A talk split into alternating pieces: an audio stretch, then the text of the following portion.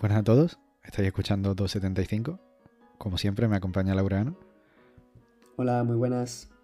Y hoy tenemos con nosotros a Grego, un amigo suyo, habitante también de Tenerife. Y bueno, vamos a hablar un poco de, de El Hierro, una isla de, bueno, del archipiélago de las Islas Canarias. E- y esperamos que en el futuro quizás esto sea un- una miniserie en la que hoy pues bueno vamos a hablar de esta isla y como son bastantes más, ¿no? Son seis más, pues bueno, ocho actualmente, ¿no?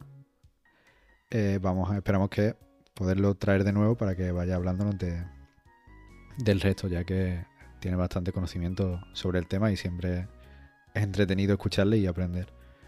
Así que, buena Greco. Hola, ¿qué tal? Encantado. Si quieres pasar pues eso, a darnos un poco de contexto para la gente que quizás no sabe lo que es el hierro. Hola, hola, hola. Soy el Laureano postgrabación. Solo quería hacer un pequeño comentario de que hemos tenido un problema técnico con el programa que utilizamos para grabar y se ha perdido cierto contenido en la pista de Grego. Como consecuencia, hemos tenido que borrar unos 5 minutos de contenido del podcast, que posiblemente ni lo notaréis. Pero bueno, ya lo completaremos en el próximo episodio de esta miniserie sobre Canarias. Nada, os dejo que sigáis escuchando el episodio. Primero quiero presentarme, yo soy de Tenerife, como ya dijiste, y desde la infancia conozco a, a Laureano y, y bueno, pues el, el hierro eh, actualmente eh, me pilla cerca por un familiar que suele visitarlo y tuve una oportunidad hace dos meses de, ir a ayudarle a trabajar, lo que se conoce aquí en Canarias como un cáncamo, que es trabajo de un día o así. Y con, la, con la idea de trabajar por la mañana y por la tarde conocerla, ya que yo había ido de pequeño a verla, pero todos sabemos que no es lo mismo ir a visitar un lugar de pequeño que cuando eres mayor, ya tienes otros conocimientos, otras curiosidades. Y la verdad que me llevé una grata sorpresa, con ganas de, volver y, bueno, hoy les contaré mm, las impresiones que me llevé, lo, lo que descubrí, lo que conocí, lo que me quedé con ganas de ver. Y bueno, yo espero que, que saque mm, sobre todo curiosidad, les entre curiosidad por, por conocer la- las demás islas y, y las costumbres que hay en cada una, porque desde la antigüedad siempre han sido diferentes, aunque provengan del mismo sitio africano. Y nada, cuando quieran, pues, pues empiezo. Sí, por, por, por lo pronto puedes comenzar por, por hacer la, la corrección de la, la primera cagada que dijo Javi de, de que son siete islas. Si son siete o ocho, puedes aclararles eso Ah, a, vale. a los posibles oyentes peninsulares que Bueno, tengamos. sí, desde hace mm, siglos, más o menos, 500 años, tienen la- las Islas Canarias como eh, provincias españolas, Santa Cruz de Tenerife y Las Palmas de Gran Canaria. Eh, han sido siete, Lanzarote, Fuerteventura, Gran Canaria, Tenerife, La Gomera, El Hierro y La Palma. Pero eh, en, en este, en este siglo, en el siglo, siglo XXI, eh, se incluyó a La Graciosa porque hay dos, ya hay bastante gente viviendo en La Graciosa y ellos reclamaban ya un derecho de, de identidad, por así decirlo. Y entonces, no sé si hace dos años o tres ya se, le- se les reconoció esa identidad y ahora son ocho islas. Pero es, como decir como Plutón, ¿no? Que cuando se sacó de, de los planetas del sistema solar, porque era muy pequeña, pues todavía está ese debate y esa polémica. Pero a mí no me molesta, la verdad. En mi defensa diré que lo he corregido a tiempo. Estoy acostumbrado a que sean siete históricamente, pero Claro, a ver si si no, si lo dije de broma, yo la verdad es que tampoco estaba muy puesto en el tema ese, solo sé que es una isla súper chiquitita que se encuentra en- entre Lanzarote y Fuerteventura, tengo entendido. De hecho, tú has ido, Grego, a La Graciosa, perdón por sacarnos del hierro, pero... Sí, sí. Bueno, te tengo que corregir ahora. Tú corregiste a Javi, ahora te corrijo yo a ti. Porque no está entre Lanzarote y Fuerteventura. está arriba, ¿no? Está por encima de Lanzarote. La isla que está, Humillado. sí, la isla que está entre Lanzarote y Fuerteventura es Isla de Lobos. Que se llama así por, porque en la antigüedad habían lobos marinos viviendo naturales allí. Pasa que se extinguieron por su caza. Buah, pues eso no lo sabía. Fíjate, humillado doblemente como biólogo y como canario. Increíble, ¿eh? Estás coronado. Bueno, no vamos a, a desviar del tema porque ya estamos hablando de las otras islas menos de la principal de hoy. Entonces, eh, A ver, el hierro. ¿Cómo puedo empezar? Pues mm, las Islas Canarias, de, por así decirlo, si, vemos, si hacemos un mapeo de derecha a izquierda, eh, las más antiguas son Lanzarote y Fuerteventura, si no recuerdo mal, con 20 millones de años, que no es poco.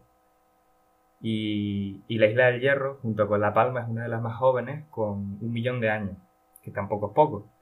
Pero geológicamente hablando, sí, sí son cantidades menores para desarrollo de, de una isla en sí en cuanto a, terrenos, a, sobre, todo, sobre todo hablando de, islas volcánicas, porque eh, uno cuando ve una isla volcánica piensa que, que, ha estado así siempre, pero no es así, ha sufrido un montón de modificaciones, derrumbamientos, eh, derrumbamientos, eh, ¿cómo se dice? Mm, erosión, ¿no? Simplemente. Sí, erosión, pero me refiero cuando hay, por ejemplo, avalanchas, avalanchas de terreno, se forman valles, erupciones más recientes, y el hierro, por así decirlo, mm, no se ha erosionado tanto como las otras islas. Y, eso ha hecho que, sea una isla muy dura en cuanto a acantilados, muy abrupta y muy difícil de, recorrer, a pesar de ser una isla pequeña. Que por eso de ahí deriva el nombre, o sea, los bimbaches, que eran los aborígenes del hierro, la, la llamaban Eseró, y de ahí los conquistadores entendieron como eh, de ferro, de ferro, de férreo a hierro. De ahí deriva. Y ellos, ellos mismos lo comprobaron que era una isla muy dura de, caminar y de, y de poder conquistar. Pero espérate, el, la deriva del nombre entonces fue sin querer, o sea, porque dijiste como que entendieron ferro. Es, es, una combinación de factores. ¿Cómo, perdón, repite? Básicamente eh, es de los bimbaches, que la llamaban sí, pero significa duro o significa algo de hierro. Sí, exactamente. Se referían a la isla como que era una isla muy abrupta, muy dura. Y ellos, los conquistadores, la, creo que combinaron el nombre a férreo, feros, y de ahí viene el derivado del hierro. Vaya, o sea que es un poco casualidad, pero al final le quedó al pelo, ¿no?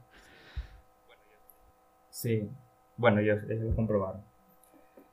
Bueno, pues es la, es la, isla más occidental y más pequeña de, de, todas las islas.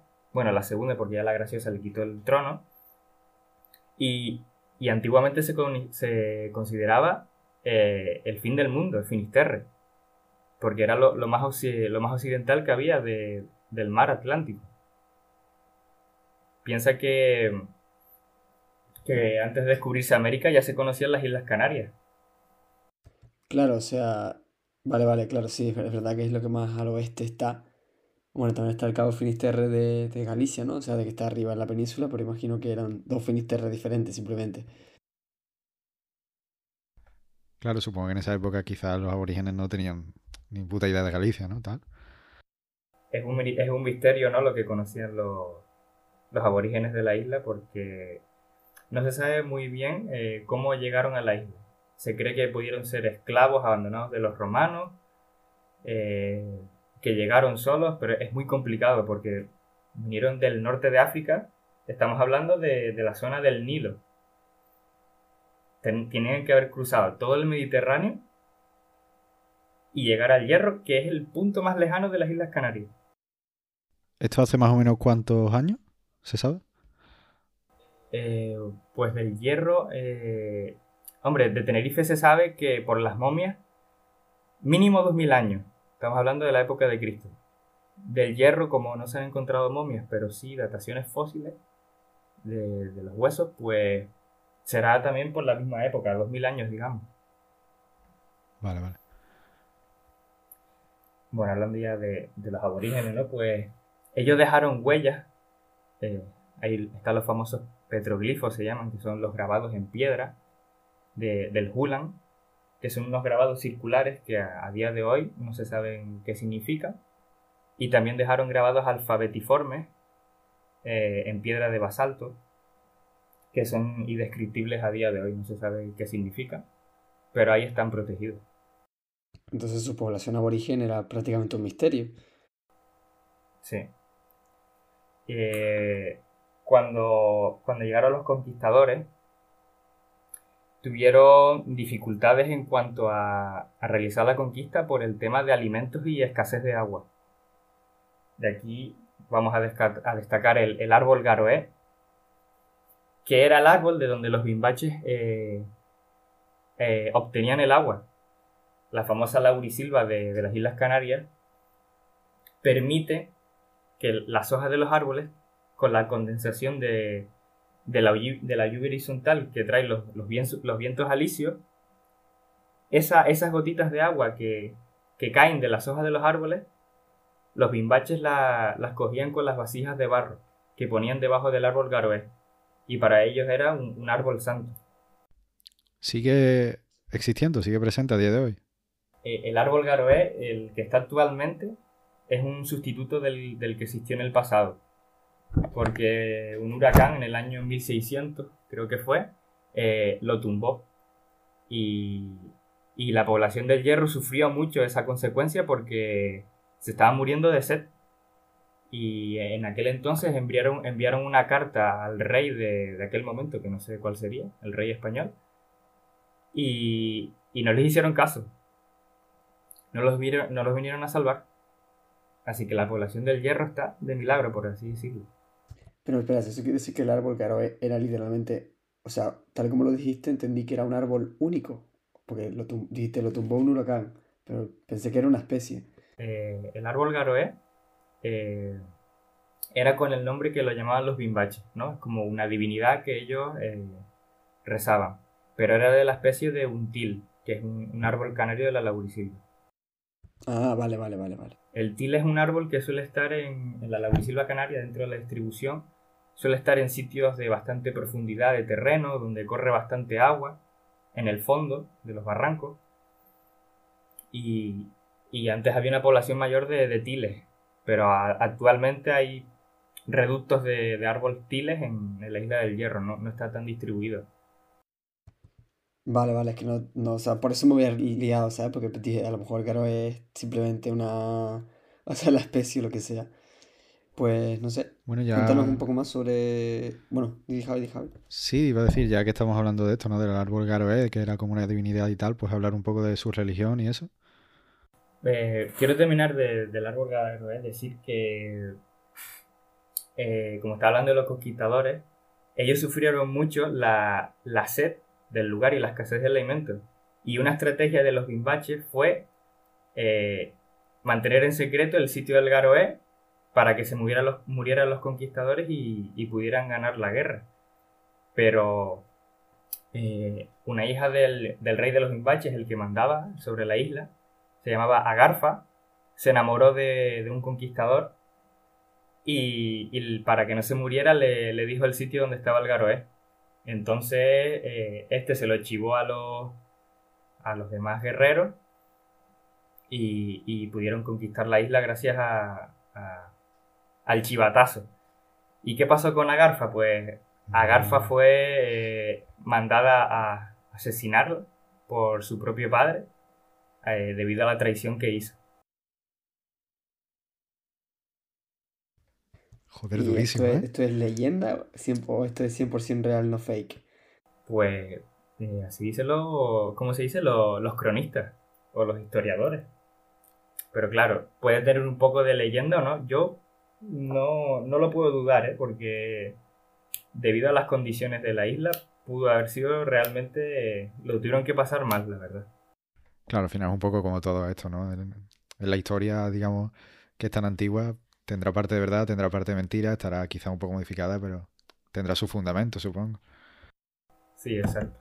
Eh, ¿Qué pasa? Que los bimbaches, eh, su religión les decía que alguien de fuera los vendría a rescatar.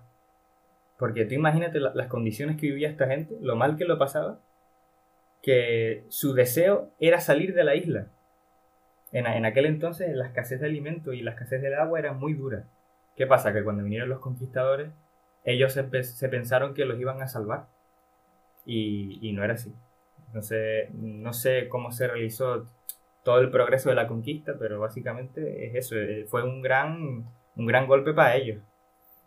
Sí, una isla tremendamente sufridora, la verdad, desgraciadamente a lo largo de, su historia entonces. Sí, lo, pasaron bastante mal. Y aparte de la divinidad del, del Garoé, su, culto al Garoé, tenían dos, divinidades que una era para los hombres y otra para las mujeres. Las mujeres eh, tenían la, diosa Moneiva y los hombres era Oranzán, por así decirlo, como un dios, un dios hombre y un dios y una diosa. Y estos, o sea, estos dioses que prefiero que, que a mí me da un poco igual la religión normalmente, ¿no? Pero claro, forma parte también de todas las, de, era como digamos el núcleo de todas las costumbres que tuvieran y todo eso, ¿no? Por temas de, de, de rituales y demás, pero, o sea, dioses de, de, o sea, una religión, digamos, como inventada por ellos mismos, ¿no? O, o yo qué sé, a lo mejor importada de donde sea que vinieran, porque ¿de dónde vinieron los de los aborígenes del hierro? O sea, ¿de dónde es el origen? Eh, todos los aborígenes de, las Islas Canarias provienen del norte de África, pero no provienen del mismo sitio. Se sabe que, los aborígenes que estaban en cada isla tenían distintas costumbres, distintos dioses, y que llegaron a, las islas en distintas arribadas, o sea, no llegaron todos de una misma vez. Lo que sí saben es que vienen, provienen de la lengua eh, es un sitio concreto del norte de África, pero actualmente no es, un misterio. El tema del origen de, los aborígenes es un misterio y nadie, nunca ellos dejaron grabado de cómo, cómo llegaron sus, sus antepasados o es un, es un completo misterio. Claro, imagino que quizás tenían recursos limitados, ¿no? Digamos, llegaban a una isla y preferían centrarse en esa isla que explorar las demás, quizás, aunque las vieran en la distancia y tal. Supongo que un poco, bueno, yo tengo esta y voy a explotarla al máximo porque si me pongo a dividirme me hago débil. Sí, básicamente era eso. El tema es que eran más, pensaban que era más fácil conquistar las islas más pequeñas que, las más grandes, pero esta tuvo su, dificultad como La Palma. Pero las dos últimas islas en ser conquistadas fueron Tenerife y Gran Canaria, por, debido a, la población de gente que había, eran las islas que más población tenían. Yo creo que, o bueno, yo entendí que Jai se refería a no a los conquistadores españoles, sino a la, a, digamos, la población aborigen que llegó al hierro, ¿sabes? Que llegaron al hierro de Quifuente y no dijeron, bueno, pues nos vamos a mover a otra isla, sino que se quedaron ahí está. De hecho, creo haber, o creo recordar a lo mejor es todo lo contrario, y me estoy marcando un golazo, que se supone que precisamente los aborígenes canarios que tenían bastante miedo al mar, ¿no? O algo así, o eso era completamente falso. Sí, tienes razón. Eran muy malos navegantes. Esa es una de las... Por eso hay una de las grandes hipótesis de que fueron abandonados. Porque se sabe de la historia que esa zona de África se cogían muchos esclavos. Entonces relacionan la caída del imperio romano con, con la esclavitud pero no, no entienden, ese, ese es un fallo de la hipótesis, por qué los llevaron tan lejos, si esa es la verdad. Entonces es un completo misterio de cómo llegaron o no. A lo mejor puede ser que sus antepasados sí eran buenos navegantes, pero eh, estos al quedarse en la isla no, no necesitaban irse y, perdieron la navegación como costumbre y como, eh, no sé, como cultura. Sí, puede ser que al dejar de usarla y no explotarla, pues de generación a generación se va perdiendo. Pues igualmente se iba a decir que mm, pasándose un poco más a, digamos, a la parte actual, antes has dicho cuando estabas hablando de la introducción hacia el hierro y todo eso, que es una isla muy, digamos, rugosa, o sea, que es una isla muy escarpada y todo eso. Actualmente, mm, o sea, el, hierro es una isla, o sea, a mí no es que me guste nada el tema económico y todo eso, ¿no? Pero me da curiosidad, ¿es una isla de, de qué vive? O sea, es una isla turística, es una isla de turismo natural, turismo rural, o que se dedica a algún tipo de agricultura o algo así. ¿Cómo de modernizada está? Sí, pues vamos a, vamos a soltar la actualidad ya. Ya me estaba ya agotando de, de, los aborígenes. Pues, como, como turista que fui en su momento, eh, básicamente las Islas Canarias viven del turismo. Mm, ¿De qué viven los herreños? Pues yo diría que depende de las localidades de, la zona. Por eso vamos a entrar ya a, dividir la isla. Pues la isla creo que tiene eh, actualmente 10.000 habitantes. Que eso comparado con, con, un pueblo de aquí de Tenerife, son, por ejemplo, Tejina tiene esa cantidad de, habitantes. O sea, estamos hablando de una isla que solo tiene 10.000 habitantes. Se, fijo. A lo mejor con, con la entrada de turismo en verano, pues puede llegar un poco más, pero no, no supera esa cantidad de, habitantes. O sea, para tener 10.000 habitantes, bueno, es bastante grande, ¿no? Imagino que tendrá bastantes zonas vacías o que las localidades serán muy pequeñas. Sí, eh, realmente las muchas tierras eh, están abandonadas y los pueblos, por así decirlo, no están tan cerca uno de otros como lo están aquí en Tenerife, en Gran Canaria, sino que están más dispersos. Y la isla se, divide eh, básicamente en tres municipios. Valverde, Frontera y, El Pinar. ¿Qué pasa? Que la antigüedad eh, se encontraba dividida en dos municipios, que era Frontera y Valverde. El problema es que los del Pinar, al estar tan lejos de, la capital de su, de su municipio, no, no, les, no les era eh, rentable, por así decirlo. Entonces ellos exigían tener su propio municipio, su propia gestión, porque la distancia era eh, muy larga. Es como si Santa Cruz fuera la, no sé, la, capital del municipio eh, de aquí, de, mi pueblo, Valle de Guerra. Está bastante lejos como para hacer una gestión o no, era real esa, esa división, por así decirlo. De estos tres municipios que han mencionado de la actualidad, la capital, ¿cuál es? Lo podría buscar, pero ya que estás te pregunto. Sí, claro, claro. La, capital actualmente es Valverde. Y, la curiosidad que tiene es que la, es la única capital de Canarias que no está pegado al mar. Porque las demás capitales de, las islas, todas están en costa, tienen su puerto. Valverde tiene su puerto también, pero que la capital está, eh, no sé a qué altitud está exactamente, pero está en, lo alto, en la montaña. Y eso es una curiosidad de, de todas las islas. Por la cara, es verdad, o sea, no tenía ni idea de eso y me parece verdad súper interesante porque es verdad que dijiste capital Valverde. O sea, dijiste Valverde y dije, ah, vale, es la capital, ¿no? Lo estaba pensando. Y automáticamente me lo imaginé en la costa, ¿sabes? Como cualquier otra. Como uno diría, bueno, pues por, por logística, ¿sabes? Claro, y además, teniendo, bueno, eso es lo que has dicho, ¿no? 10, 11 mil habitantes, imagino que la capital será a lo mejor del tamaño de un pueblo pequeño de Tenerife. Exactamente, la capital tiene eh, por así decirlo, tiene todos los organismos ¿no? que, tienen una capital de insular, pero en escala pequeña. Tiene su cabildo, tiene su, ayuntamiento, tiene su, iglesia, su plaza, pero perfectamente puede ser un pueblo más pequeño que, que los que está aquí en Tenerife. Sin embargo, tiene, eh, tiene un encanto y tiene su arquitectura tradicional de las casas y tiene un estilo único, ¿sabes? Porque cuando tú estás subiendo por, por la carretera y de repente ves ese, ese pueblo ahí con, con esas casas antiguas, ¿no? esas casas tradicionales, te sientes que es como un, reducto, ¿no? De, una cultura que se formó eh, en la antigüedad, no sé, muy bonita la capital, es una de las más que me ha gustado de Canarias a pesar de, de ser una de las más pequeñas. Y...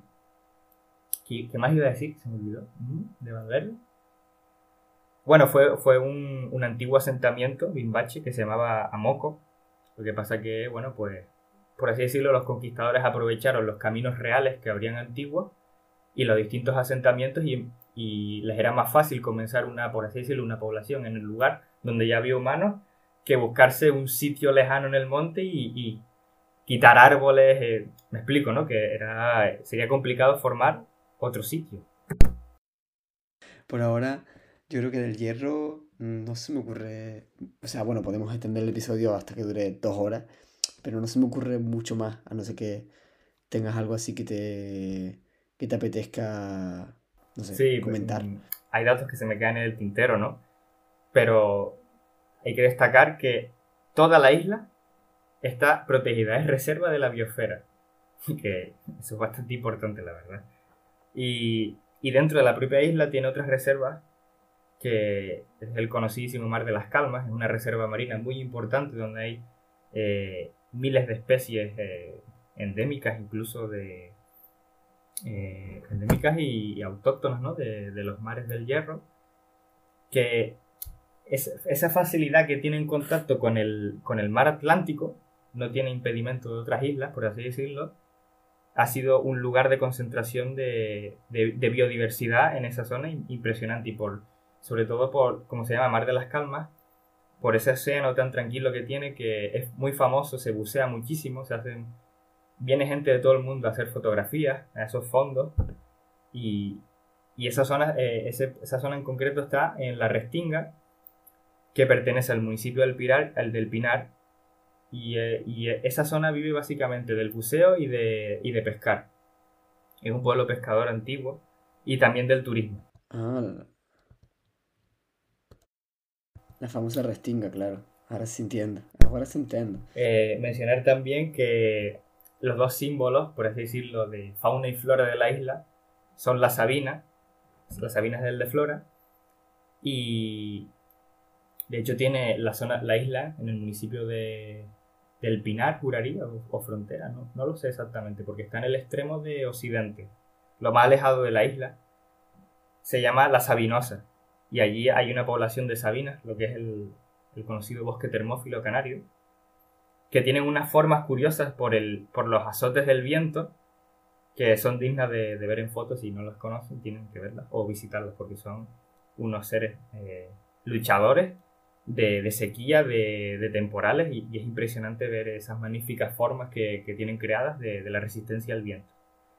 Y luego de fauna, tienen el, símbolo del lagarto gigante del hierro, que se creía que estaba extinguido hasta que en el año 1975 se encontró una población en, unos acantilados de frontera, y estamos hablando de un lagarto que puede estar cerca del, del metro de largo desde cabeza hasta cola. O sea, yo lo vi en persona y, es un bicho enorme.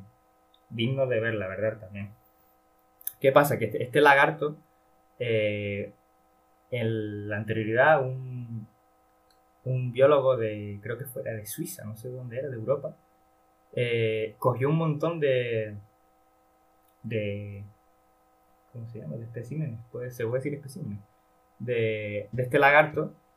Sí, de, muestras, sí. Muestras, sí, y, y cogió tantas y los mató básicamente para, tener las muestras que llegó a reducir sus poblaciones un montón. También se cree que los bimbaches consumían eh, el lagarto y por así decirlo también se, cree que sus poblaciones eh, se reducieron también al gran tamaño que tienen. No es tan fácil esconderse porque hay otras especies de lagartos que son más pequeñas en la isla cada isla tiene sus especies de lagarto, incluso no sabes el porque eres biólogo. Claro, claro, sí. Sí, eso da para. Tenemos que hacer un DLC, tenemos que hacer un episodio para cada isla y un episodio especial dedicado a Galotia, nada más, al género endémico de lagartos eh, canarios. Bueno, no, quiero extenderme mucho más, pero una cosa que me pareció curiosa también es que en la zona de frontera hay distintos pozos que son libres al público y tú puedes ir a llenar tus garrafas de agua y llevártelas para tu casa y, esa agua es completamente potable, de hecho yo la probé y era buenísima y, no hace falta, por así decirlo, comprar agua, ¿sabes? Tú puedes ir a esos pozos, abres el grifo, y ya tienen las instalaciones preparadas y tú puedes sacar el agua que quieras y te la llevas para tu casa. Otra ventaja más, Javi. Sí, no sé. apuntando a la lista, ¿eh? Te regalan el wifi, te regalan el agua, full renovable, no sé, o sea, el paraíso, ¿no? Y por supuesto tiene unos paisajes impresionantes, tiene eh, los famosos charcos, que son las piscinas naturales que se crean de, de la, llegada de la lava volcánica al mar. Pues esas casualidades, ¿no? De, de caídas de forma, pues crean esas diversas formas que hacen la, lo que actualmente es una piscina natural. Ahí está el famoso charco azul que se encuentra debajo de una cueva y al entrar la luz desde otro orificio crea ese brillo del fondo de las piedras azul y es uno de los charcos más famosos de la isla que pude visitar y, me encantó. Cuando la mar está en calma es completamente visitable. Joder, qué guapo, tío. Todas las cosas que tiene para visitar. Sí, hablando de volcanes, ya que lo dijiste, ¿tiene algún volcán así destacable con una altitud máxima eh, potente? O? Menos mal que lo dijiste, porque ya me estaba olvidando de un dato que, que, Dime. No, no, sí, sí, dime que, que, ah, perdón, que no se olvide. a decir algo. No, no, no. Eh, un dato que me comentaron, que es la isla con más densidad de volcanes que tiene de todas. Estamos hablando de que tiene 500 conos volcánicos visibles. Esto es una barbaridad. Todo el mundo cuando piensa en volcanes, piensa, aparte del Teide, ¿no? En Tenerife, piensa en Lanzarote porque la llaman la isla de los volcanes. Tiene volcanes grandes que se ven a simple vista, pero muchas veces eh, asociamos un volcán que tiene que tener un cráter. Y no es así porque los volcanes a veces pueden estar tan erosionados que simplemente son montañas. Entonces, todas las montañas que vemos aquí son volcanes. De hecho, en Tenerife hay 321 volcanes. Lo que pasa es que eh, están tan erosionados o, que no se diferencian a clara, a clara vista, ¿no? Y, el, al hierro lo que le pasa es eso. Y hablando de volcanes, pues eh, no sé en qué año fue, pero eh, en la Restinga ocurrió una erupción volcánica y eso es, algo a tener en cuenta para la isla, para la población, porque puede ser peligroso. Y, muchas veces no nos damos cuenta de que nosotros los canarios estamos viviendo en, volcanes que no están muertos, sino están dormidos, y no tenemos planes realmente para, para salvaguardar la población. Estamos hablando de que en Tenerife y en Gran Canaria sumamos dos millones de personas.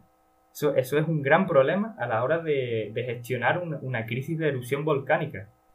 Yo pensaba que sí que había como planes de contingencia o etcétera si, si ocurriese algún día. Pero bueno, ya no tengo tanta ganas de vivir allí entonces. No, bueno, realmente sí se estudia eh, la, los sísmicos, las ondas sísmicas, y, pero bueno, los volcanes también son imprevisibles, ese es el problema. ¿Qué pasa? Que, por ejemplo, si ponemos de ejemplo a Japón, que por así decirlo tiene una cultura más de terremotos, prepara sus edificios para, para, para los terremotos, y, eh, por así decirlo, educa a la población cómo tiene que actuar, nosotros en ningún momento de nuestra vida hemos recibido una educación de qué tenemos que hacer si de repente erupciona el Teide o erupciona el norte de Garachico, que ya pasó, en Chillero, y que es la última erupción de Tenerife. Realmente no tenemos idea de cómo deberíamos actuar. Yo creo que sería, mm, o se lo tienen callado, tienen un plan, y dirían, pues venga, todos al mar, o, o no tengo ni idea. Todos al mar no suena muy seguro tampoco, pero, pero vale. Supongo que algo algo habrá, ¿no? ¿no? creo que lleven tantos años sin, ignorando el tema. Exacto, algo habrá, pero a lo que me refiero es que no hay una educación a la población de, cómo deberíamos de actuar. Más bien, yo creo que actuarían dependiendo de la gravedad de la situación. Bueno, chicos, yo creo que con esto, con esta, con estas últimas informaciones sobre prevención de supervivencia a volcanes, no es broma, pero con esta información y con la gran cantidad de curiosidades que hemos tenido en el episodio de hoy, lo vamos a ir dejando para dejar huequitos así a, próximos episodios y que el griego no se nos canse mucho. Y, nada, esperamos que, os haya gustado mucho el episodio, que os haya resultado interesante y sobre todo que vengáis aquí a hacer turismo, a darnos dinero, no menos, que vengáis aquí a pues nada, descubrir estas preciosas islas, que ya les hemos hecho mucha publi entre esto y el, y el episodio del Teide, pero bueno con un poco de suerte, como he dicho, pues se convertirá en una miniserie de diferentes islas y todo eso. Así que nada, Grego, muchas gracias por venir. Ha sido un placer tenerte aquí. No, muchas gracias a, a mí por invitarme. a mí por invitarme. no, en serio, eh, muy contento, la verdad. Me, me, gustó poder participar y poder dar información de, de algo que, por así decirlo, es nuestro, ¿no? Es nuestra cultura, nuestra, nuestra identidad. Y y para mí también es conocer, ¿sabes? Yo hay muchas cosas que no sabía y esto es cuestión de ir aprendiendo, ir visitando e ir aprendiendo todo. Y nada, espero poder volver otro día y que no haya sido un tostón. Y, nada, muchas gracias. Nada, hombre, gracias a ti. Pues bueno chicos, hasta el próximo episodio. Hasta luego. Hasta pronto.